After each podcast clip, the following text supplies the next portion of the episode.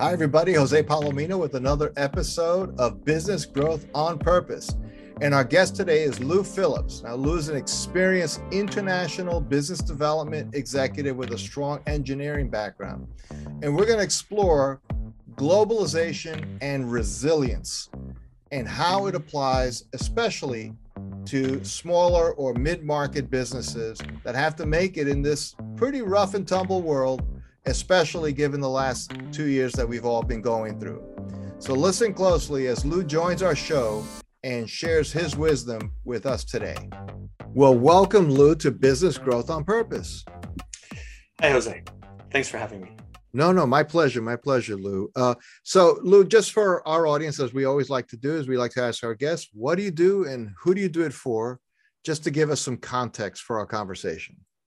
Sure, sure. So, so I'm an engineer, uh, turned global business developer, turned strategic consultant. Um, so I, I just tended, I, I, work best when I discover obstacles and friction that disconnect the vision of my customers from sort of the day lived daily reality of their of their work. Um, there tends to be some problems in those areas, and, and we we work through that. Right. So that's what I end up doing, and I, I work for usually small small companies that are either getting started or um, up to about a medium sized company where they may be looking at maybe um, shoring up some some of the issues that they have internally or wanting to open up a new division that you know has a, a, a sense of being separate from the from the total uh, creating a new division rather than creating a whole company. Gotcha. Tends to be where i work Right. So now, Lu, you you come to this like where you are now, and what you're doing now, uh, having gone through, as I understand it, uh, you ex- as an executive running fairly substantial organizations as well. So this is not this is not academic. This is you've you've lived out everything you're helping people do now. You've actually had to figure out for yourself at an earlier point in your career. Uh, yeah, yeah, and it it's it's a huge range. Like one time when I was fresh out of college, I worked for a satellite manufacturer, Hughes Space Communication, and mm-hmm. the engineers worked on this um, this part called the ceramic column grid array, and it was a it was new technology at that time. Um, but the, and and it was really important because it was a density issue to put on a satellite. But the problem was is if that part went down, then we were facing a million dollar a day missed launch penalty and they didn't know how to re- repair it. So i became one of maybe three people in the world at a tender age of 25 um, that was able to repair and replace this part uh, you know for a satellite that's currently flying in the you know the stratosphere now. Um, i think it's a leo satellite. Um, so so that's an example of of you know tackling some big problem even at a young age. And then through through the, the decades, I've done business development in, in a global context, um, predominantly with Indian companies. Um, but I've I've worked in in Europe, uh, you know, Latin America.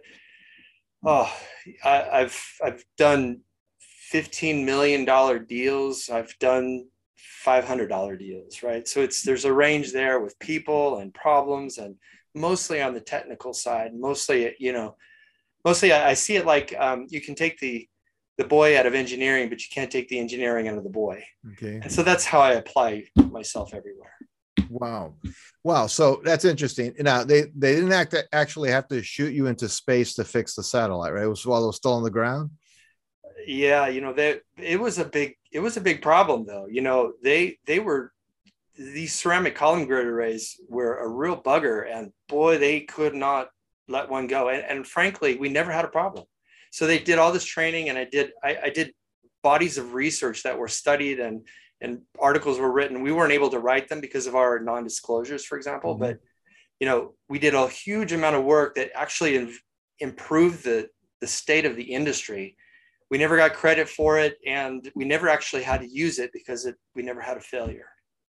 Okay. Wow. Well, that's that's interesting, right? So it's like at a young age, giving you that sense of solving big problems that that that opportunity to solve big problems so and, and the other thing i really appreciate about your background lu is the fact that you've done so much work internationally right so if we've learned anything in the last two years i mean we kind of knew it intellectually but now everybody at the grocery store recognizes that we're this globally connected economy. Yeah.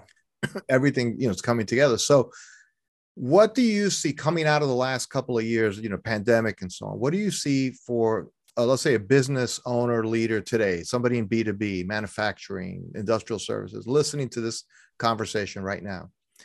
What would you say to them are some things they should be thinking about or preparing as the this globalization is real? Should they be looking at, hey, I got to onshore everything back into the U.S. Mm.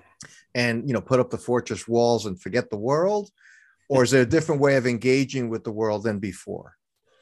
Yeah, that's that's a really great question, and I, I honestly, I, I think I think people make the huge mistake of being one in one camp or the other. Really, there it just can't be like that so so for example it, you know given like the backups at the ports it does make a lot of sense to bring certain types of manufacturing um, closer to the customer oh my gosh i would absolutely advocate for that um, some things need to be local um, but what you tend to find is that people jump into this idea that it must be insourced or else or it must be hyper local or else. And frankly, like uh, where I where I live right now, there's uh, there there aren't a lot of engineering companies and a lot, not a lot of engineering talent in this particular region of the country. Um, and if I needed an engineer and I was somehow bent on getting somebody in my facility, I'd be in, I'd be in a world of hurt. So that's where I, I, I lean heavily on really outsourcing is an amazing tool. It's a business tool. It's not a political football. It's frankly, if you can't, if you don't have the skills, you got to go find them. Sometimes the best skills aren't even in the country.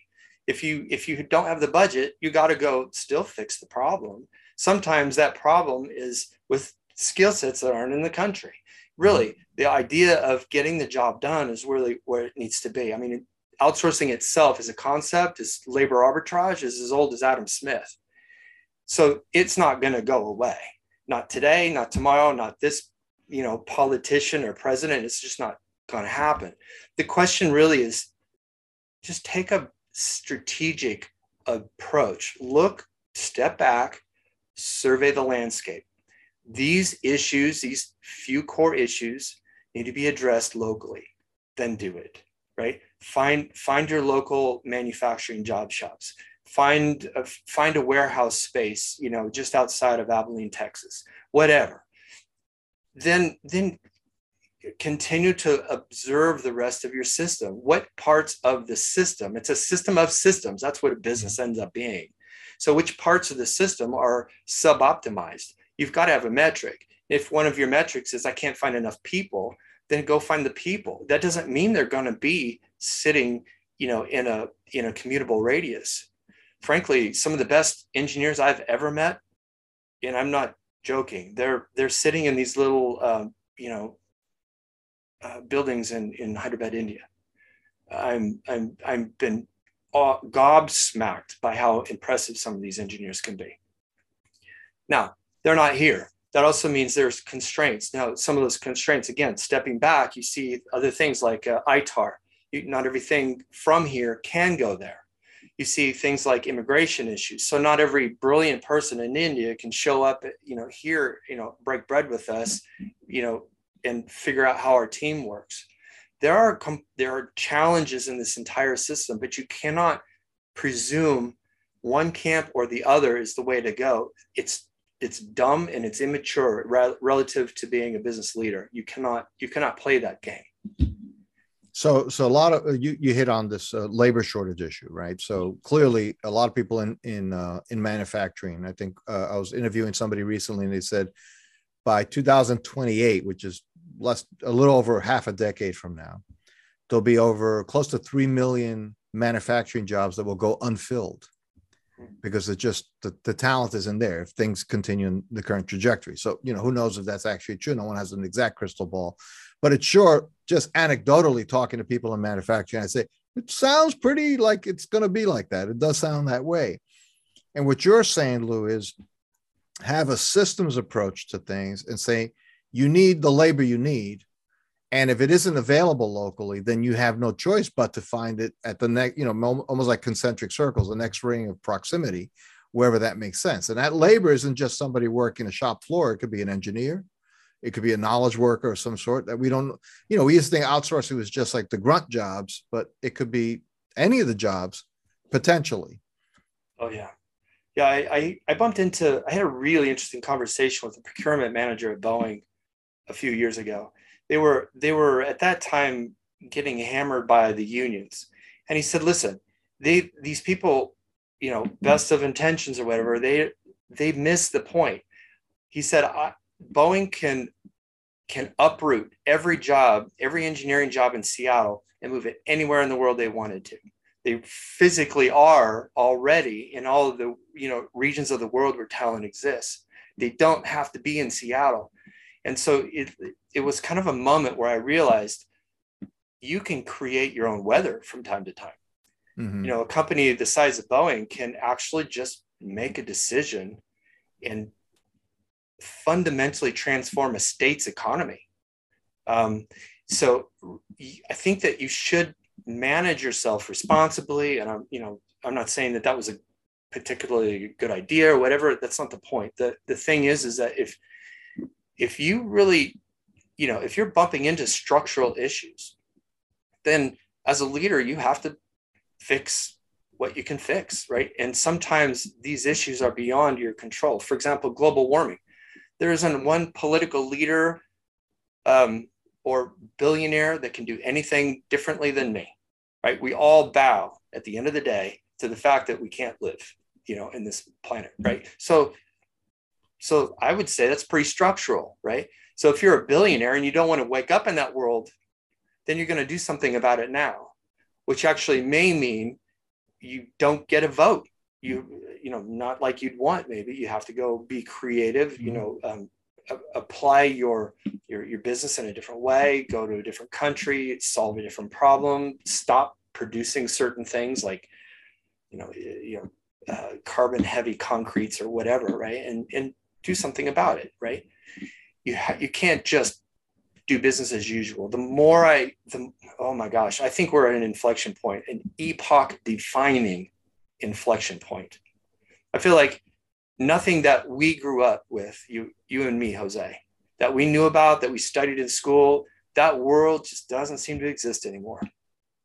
And I feel like, you know, we probably are at a point where we're going to have to make some big decisions. And among them how we got our manufacturing work done before, how we got, you know, accounting done before is not going to be the same in the next five years, decade, whatever. I don't see how we, and I'm not saying just generally things are evolving. That's always the case. That's humanity. But this is something different.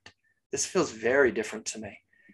Now, is that all? Uh, do you see that difference uh, as as a direct result of COVID, or it just happened to be the timing. It, it kind of was one of the like the straw that broke the camel's back, and now, but these things were happening anyway. These changes you're describing were unfolding as uh, would have we would have felt them unfolding either way, but now we really just felt them faster. Well, that's an interesting question. So I, th- I think there were signals all along, right? If you if you are, have the creativity and the mindset to go look for a signal about what could a pandemic do to us, then you'll find a lot of things that were already present in the days and weeks before COVID actually hit. So then COVID hits, and now we're in the soup, right? So that's one thing. Then global warming, what, believe it, don't believe it, whatever. But the signals are what they are, and um, at some point, we're going to have to roll. And I think that that is starting to happen. Things like electric vehicles are coming. You know, the battery technology all by itself is super exciting. Um, you know there there's some discussions about uh, nuclear uh, fusion it happening mm-hmm. in Europe. Uh, just really amazing stuff, right? It not it's not like nuclear fusion itself is a new technology. I studied about it in college when I was young, but there's it's almost here now, right? Okay. It, but and then to answer your question, it's a it seems like everywhere you look, the institutions we relied on are crumbling. The cultural touchstones that you and I grew up around don't seem to have as much meaning now uh, as as a kind of a global footprint seems to be emerging in, in, in the space of we used to have an identity. Now our identity is sort of being uh, ripped apart and remade.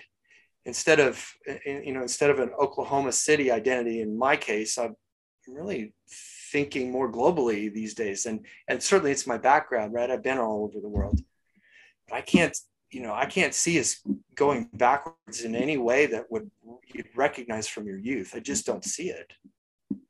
Well, so the implications for that is, uh, so I guess one I'm taking from that, but not just uh, materially, but also culturally, that globalization isn't going away um, as a thing. If anything, it's accelerating now. Correct.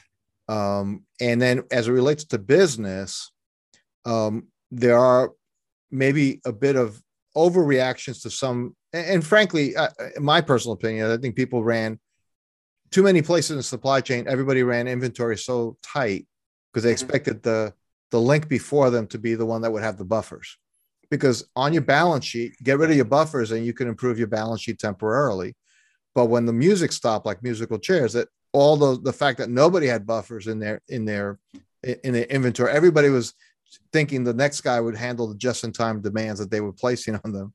Exactly. It just really strained the system. So that was an overreaction to some good ideas and then now it may be an overreaction to say, well, we got to go all one way or all the other. And you're saying, hmm, like take take a step and take a look at what you actually need to do for the system you're building. Well, you know what? Exactly. First off, the the most succinct thing that I've seen in a last couple of months came from uh, uh, General McChrystal in his book Risk because he tackles this this this notion of risk and this notion of resilience in a VUCA world, right? Volatility, uncertainty, chaos. What I don't even quite recall what they all stand for, but but the, the, here's the deal, right? So we, you know, when you and I were growing up through school, it was all about you know efficiency, but now it it really has to you know you have to take a much closer look at risk and what you come up with when you observe risk and your exposure to it is not just a risk response, but more of a resiliency um, point of view, a perspective, a, a posture, a resilient posture. That I think is what we're entering. Um, the, the the world that, like I said, the, the world isn't going to be the same. But what you can rely on is that there will be more kind of structural change. Those things are going to be happening in a way that is out of your control. What could be in your control, though, is a notion of resilience. So if these horrible things happen, if you looked at, um, I, think it's the uh, the world the World Economic Council. Uh, I'm, I forgot. I'll I'll let you know later. But there was a there's a global risks report, and if any of those things happen, your business could actually you know go away overnight. I mean, it's, they're just huge structural issues. Well, what's yeah, interesting in, in in 2000 in in the the early parts of the 2000s, I was doing my MBA program, right? So I did it uh, with at, at Villanova, and they were introducing enterprise risk management as one of the modules that you had to cover. And I remember the uh, the professor who was actually a partner at KPMG. He was teaching this class, and he says, you know, this is a rapidly maturing but not yet fully integrated component of corporate governance. Hmm. Um, you know, it's it's they used to be like maybe a risk officer, somebody, but didn't really have a, a seat on the at the main at the big boys table, right at the, at the grown up table. But they do now, and this is going back maybe 15, 16 years ago. So now, all the more, risk is hugely, and I'm glad you you you, talk about it because we don't I find big companies have the capacity to do it, but my, my curiosity is really how does a smaller company, they're not going to have a full time enterprise risk management officer on the team. They barely have a, a senior VP of marketing or, or, or anything else. You know, they have a CFO maybe. So, how do they become resilient? What are some things a smaller company, I don't mean tiny, but just, you know, 10, 15 million dollar owner led business, how do they become resilient in this world today?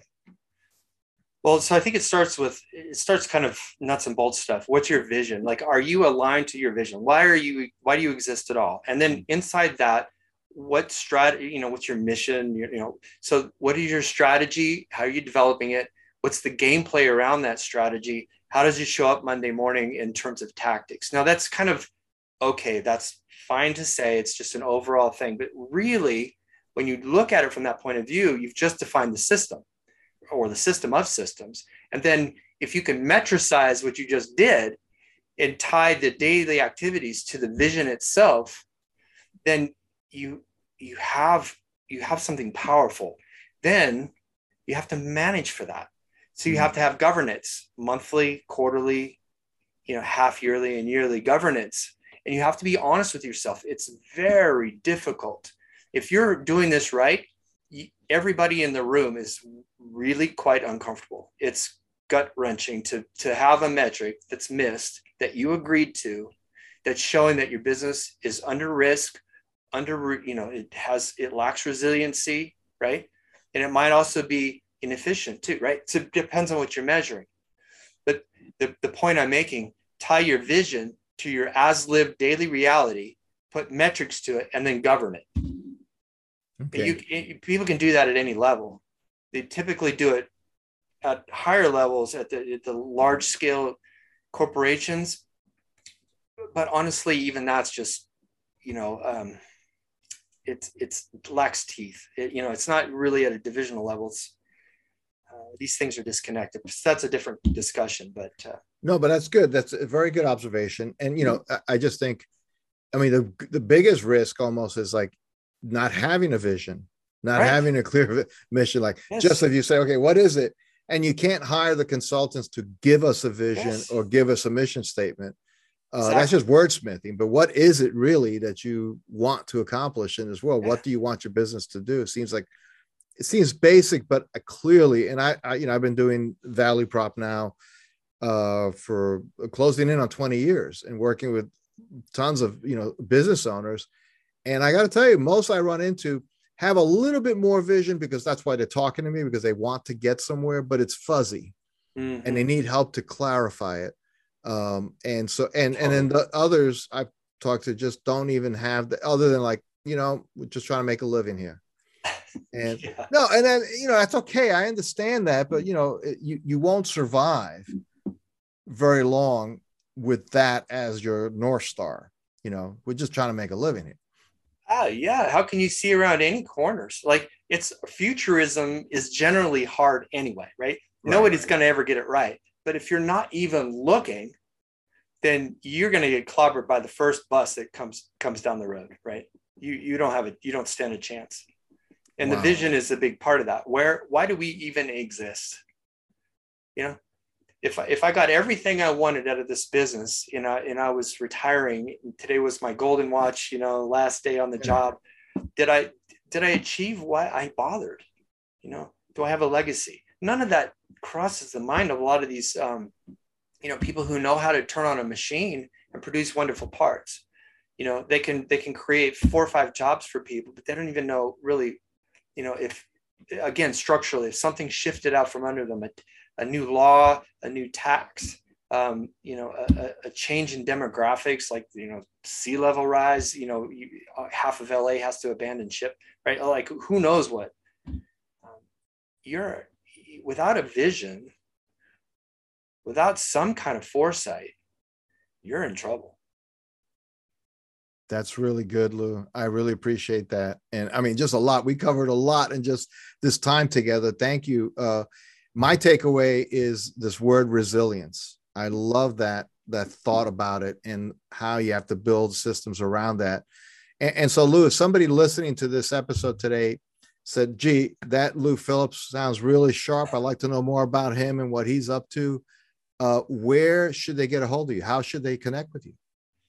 I have a pretty light uh, uh, social media presence and stuff. I don't have a website at the moment. So um, at, at the, probably the easiest way is my, my, my email. I'm at lou.phillips at unifybsc.com and I'm on LinkedIn. So like I, my LinkedIn presence is pretty strong, but uh, um, but yeah, these are a couple of things that I myself need to do a little bit better on in terms of my own marketing and whatever. But no, would, I hear you. That's all. That's always that's always the case. But Lu, I know I know you've done the real th- the real deal stuff, and you can help people do the real deal things. So, thank fun. you for stopping by today. Business Growth on Purpose. Really appreciate it.